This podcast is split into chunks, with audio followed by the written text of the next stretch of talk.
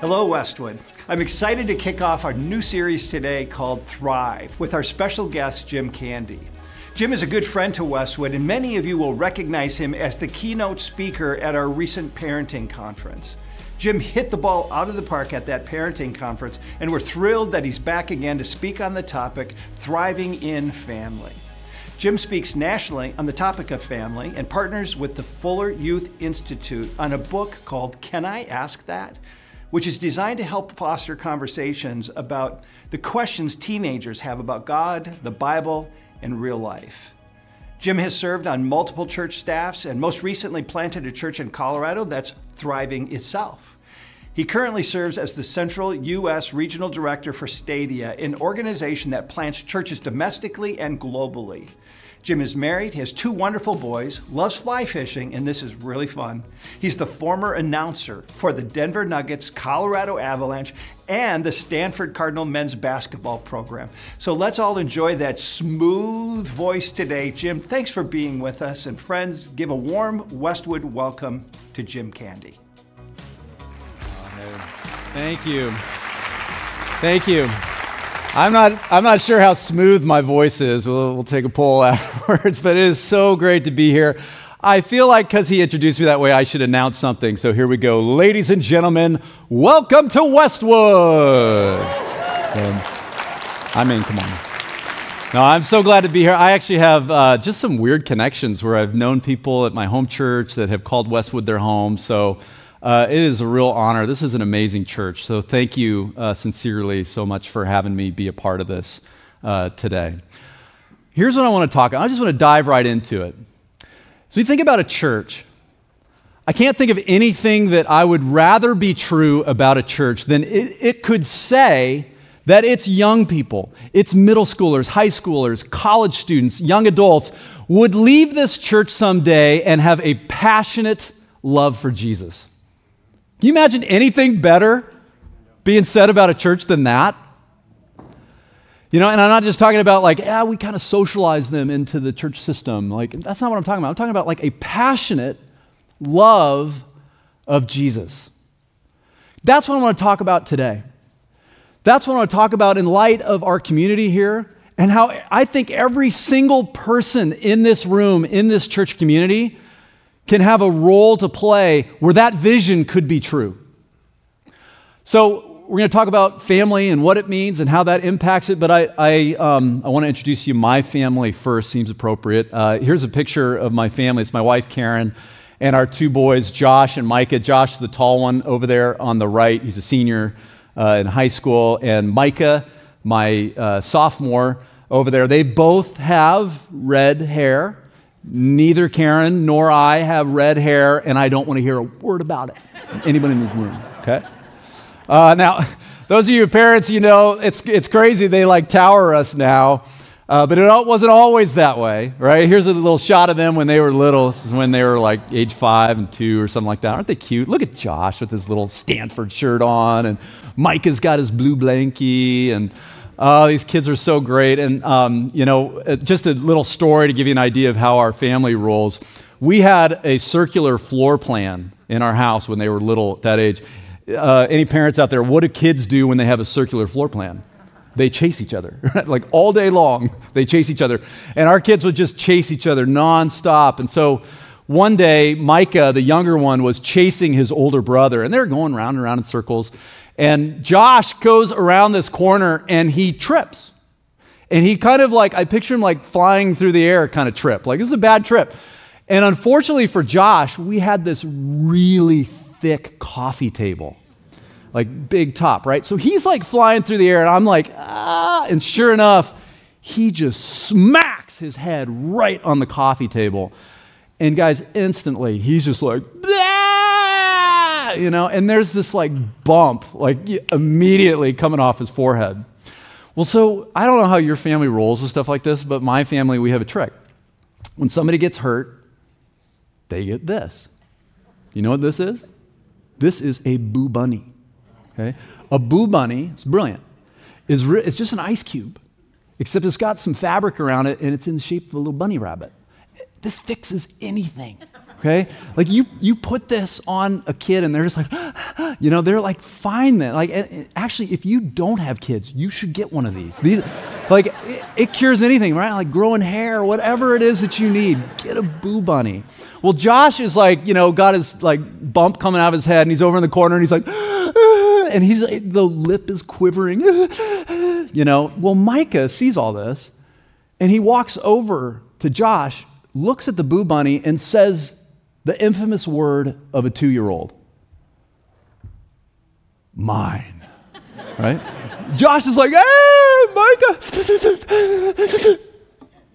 Josh like air lats, man. This is like Western style. Looks at Mike or Josh and says, mine.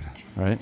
Well, I'm the typical dad. I'm like trying to watch ESPN or something, you know, while this fight's going on. And finally, it gets bad enough that I'm like having to pay attention. And I look over and I'm like, what is going on here? Micah, don't you see what happened to your brother? He hit his head on the coffee table, so he gets the boo bunny. Leave him alone. I see his two year old mind start to work. No kidding. He walks over to the coffee table, takes it in both hands, and headbutts the coffee table. No kidding. He walks back over to Josh and says, Mine. What do you do? If you're a dad, honestly, what do you do? I looked at Josh and I said, Josh, give him the boo bunny.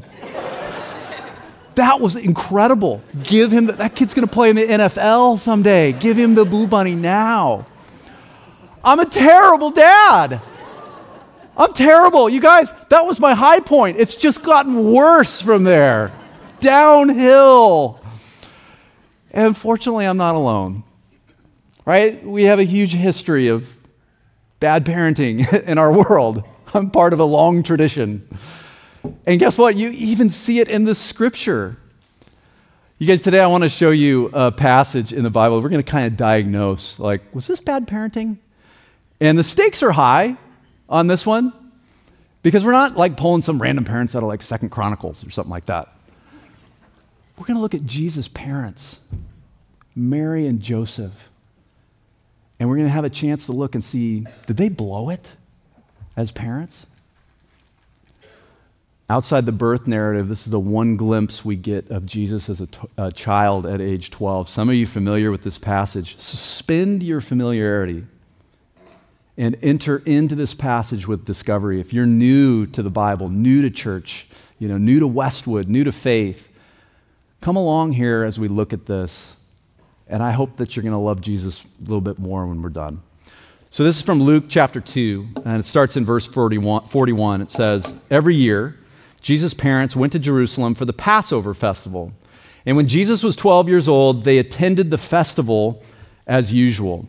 Okay, so this, if you're unfamiliar with this, the Passover celebrated the exodus of the Israelites from uh, when they were in captivity in Egypt, okay? All the way back in the Old Testament, Exodus.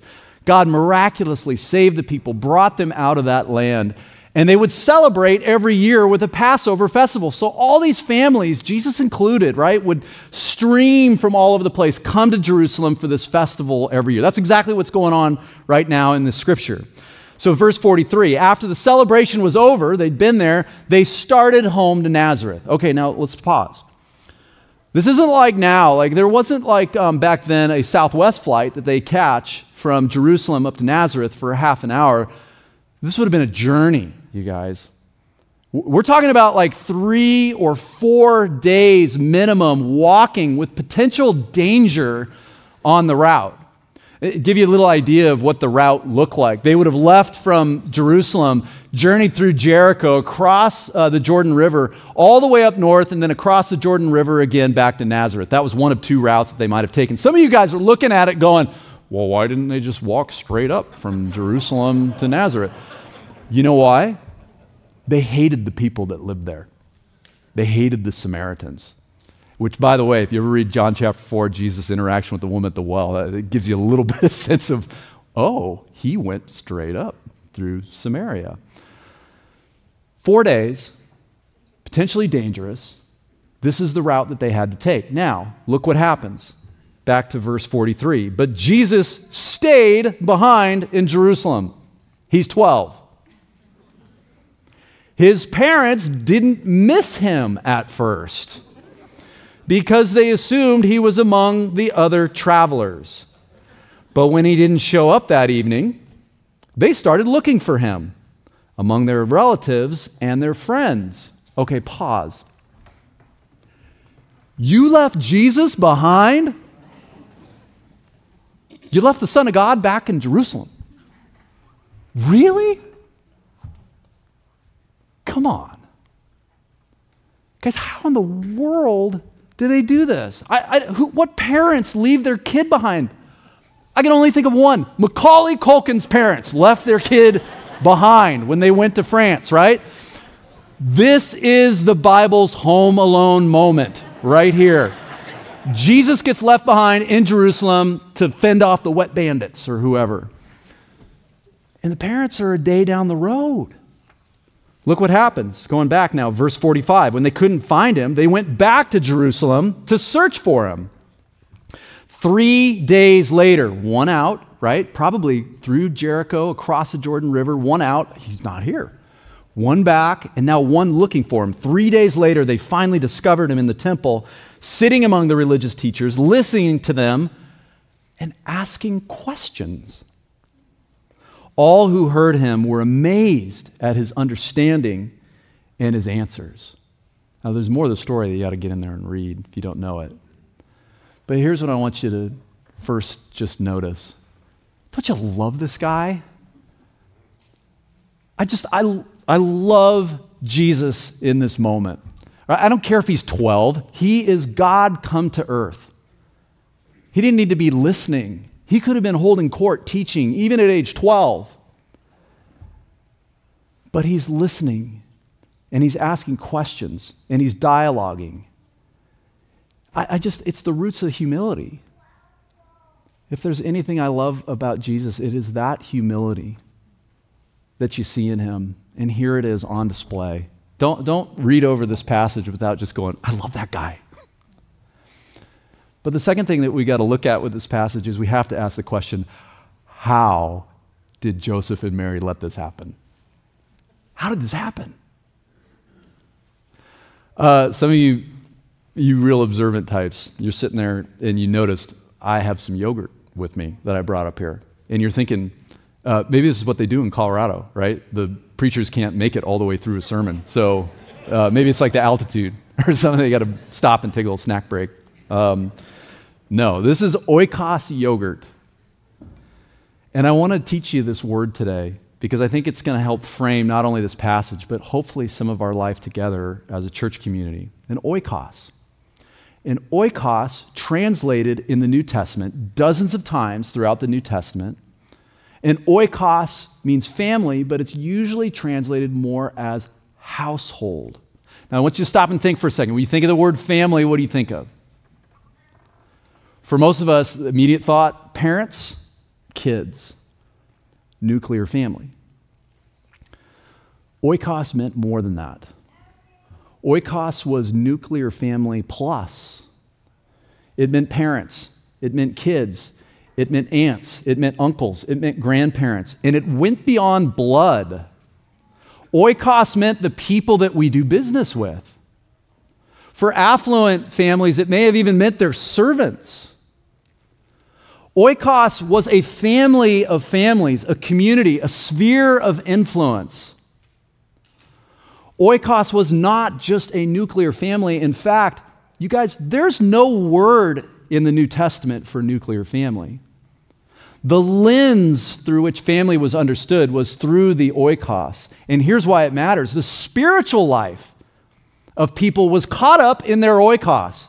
You see this in John chapter 4 when a government leader's son is healed and he and his entire household, oikos, come to faith. Acts chapter 18, a synagogue leader named Crispus comes to faith and does and so does his entire oikos.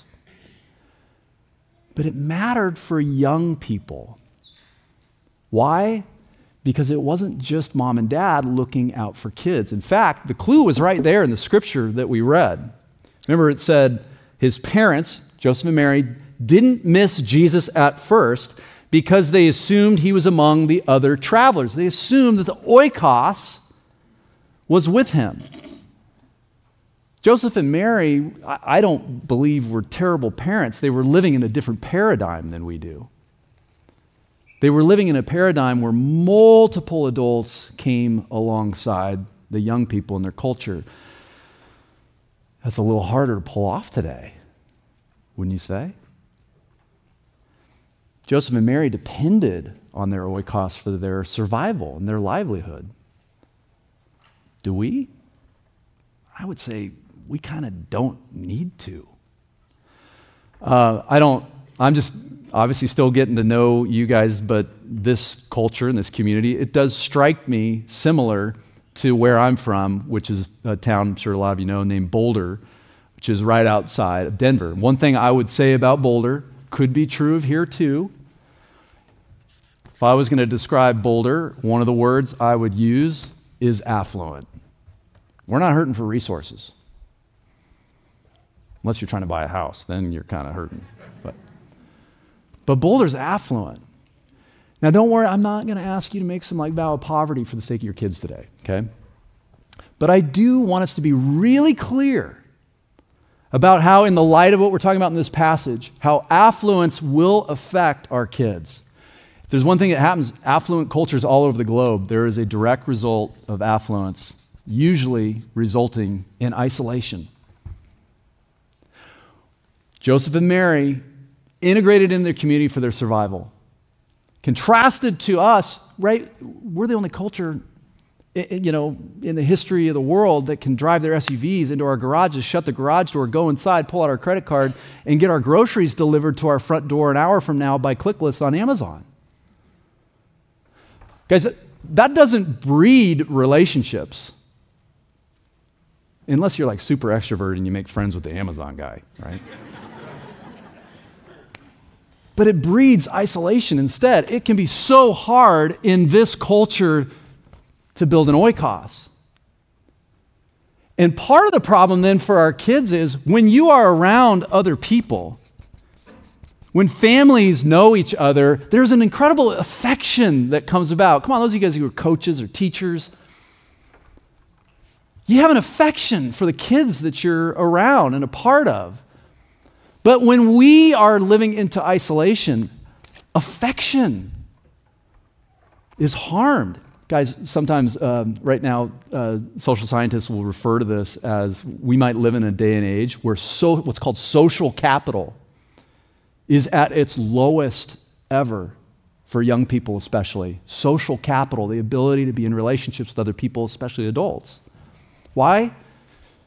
Because we're living in a culture that breeds isolation. Here's what scares me the result of isolation is often institutional. Some of you are like, how do I read that? institutional priority. Here's what I mean. About 70 years ago, somebody had this really cool idea that they were going to start something called Little League Baseball. And the idea was we're going to get 10 to 12 year olds together and we're going to help them build relationships with their peers. We're going to help them build relationships with the umpires and the coaches. And it is going to be this healthy environment where we play together, athletics, but really it's a relational system. Anybody been to a club baseball game lately? Guys, have we become a culture that is more about the agenda of the adults that lead the institutions that kids are a part of? I can tell you, as a dad of a senior in high school who just walked through the college admission process with my kid, that process was not about his mental health. Don't be naive to how this affects you and your culture and your family and our kids. Because here's the deal kids aren't naive to it. I think it's about age 15 or 16 where kids' thinking goes from kind of concrete and shifts into more abstract thinking, right? Like a, a 12, 12 year old seventh grader, like they've got the whole world figured out, very concrete.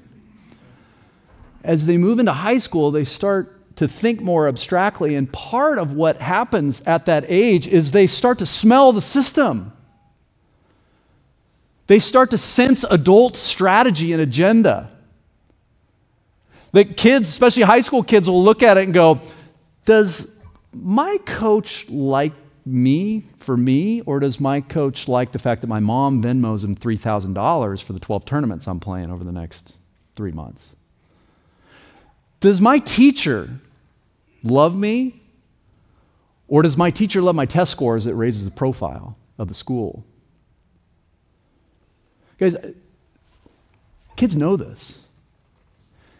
They are desperate, desperate for adults in their lives that actually do not have an agenda for them.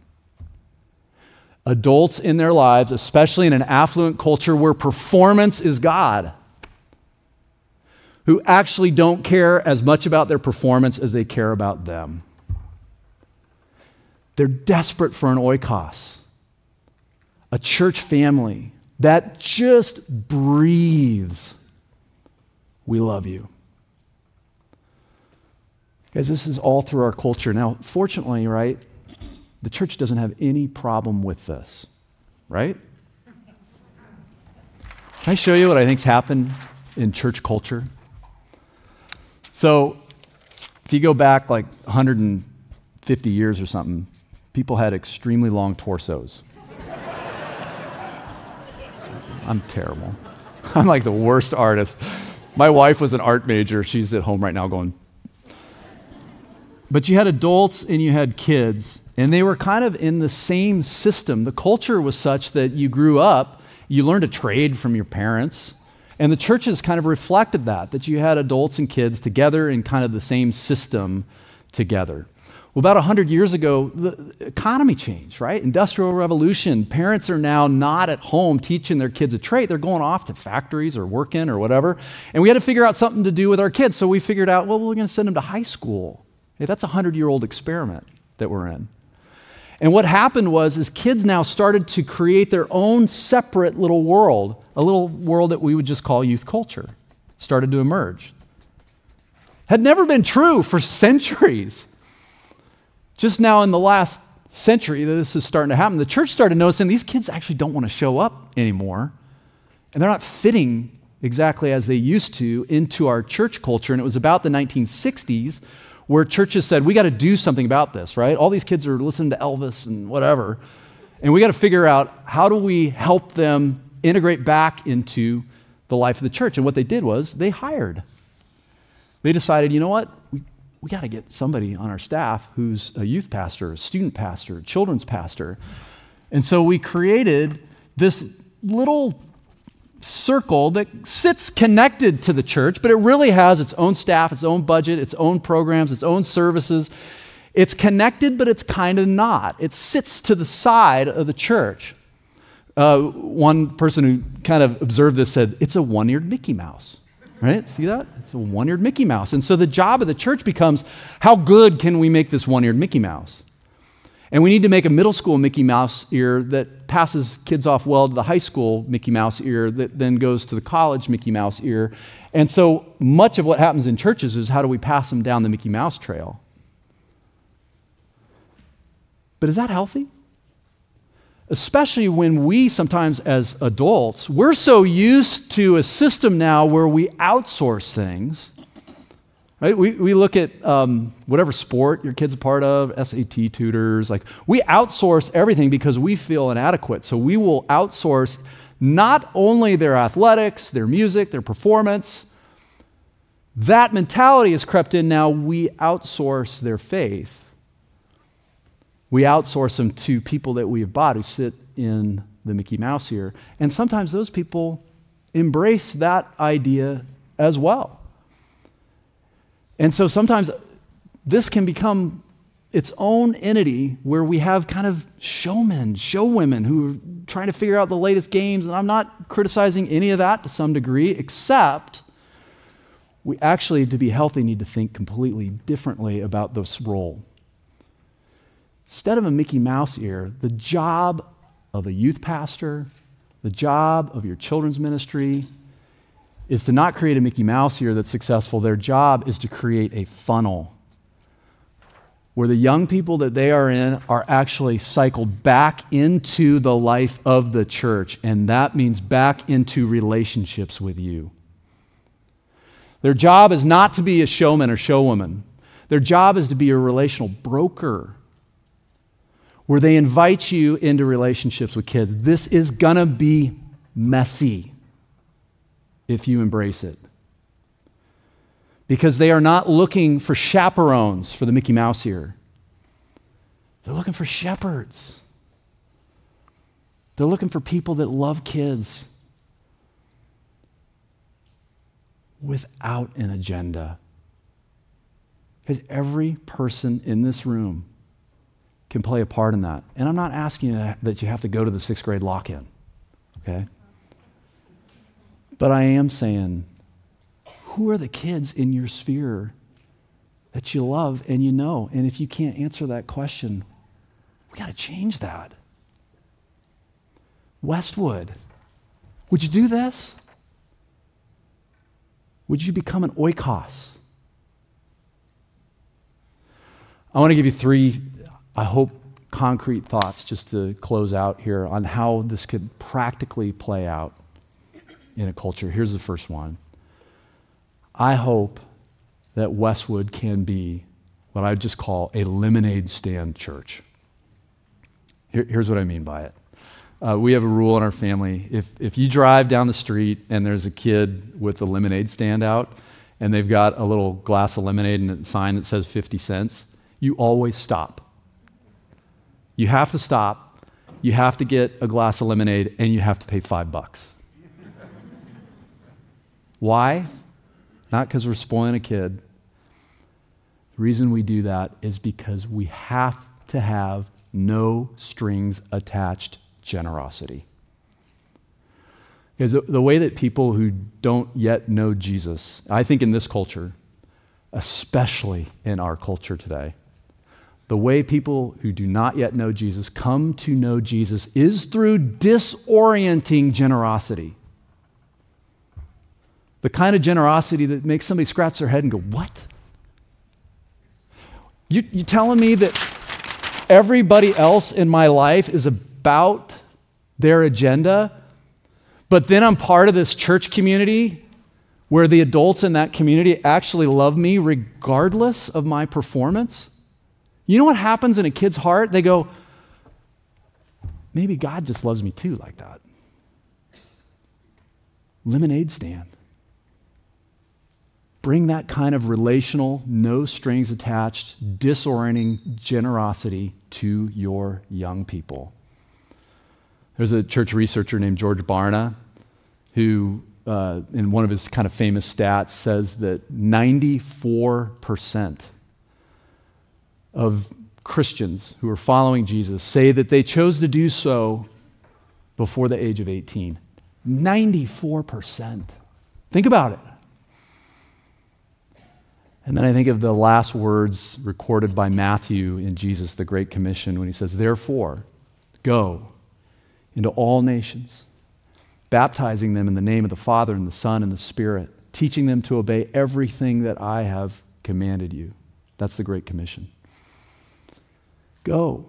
See people who don't know Jesus yet come to know him. That's Jesus' command. Here's what I want to say if you are someone here who says, oh, I'm kind of done with kids, it's somebody else's turn, or ah, if you're done with kids or you're separated from kids, you're functionally done with the Great Commission. If you're done with kids, you're done with the Great Commission. A lemonade stand church says, No way. Man, we see kids out there in the hallway, they break something in that beautiful lobby. We smile at them. We love them.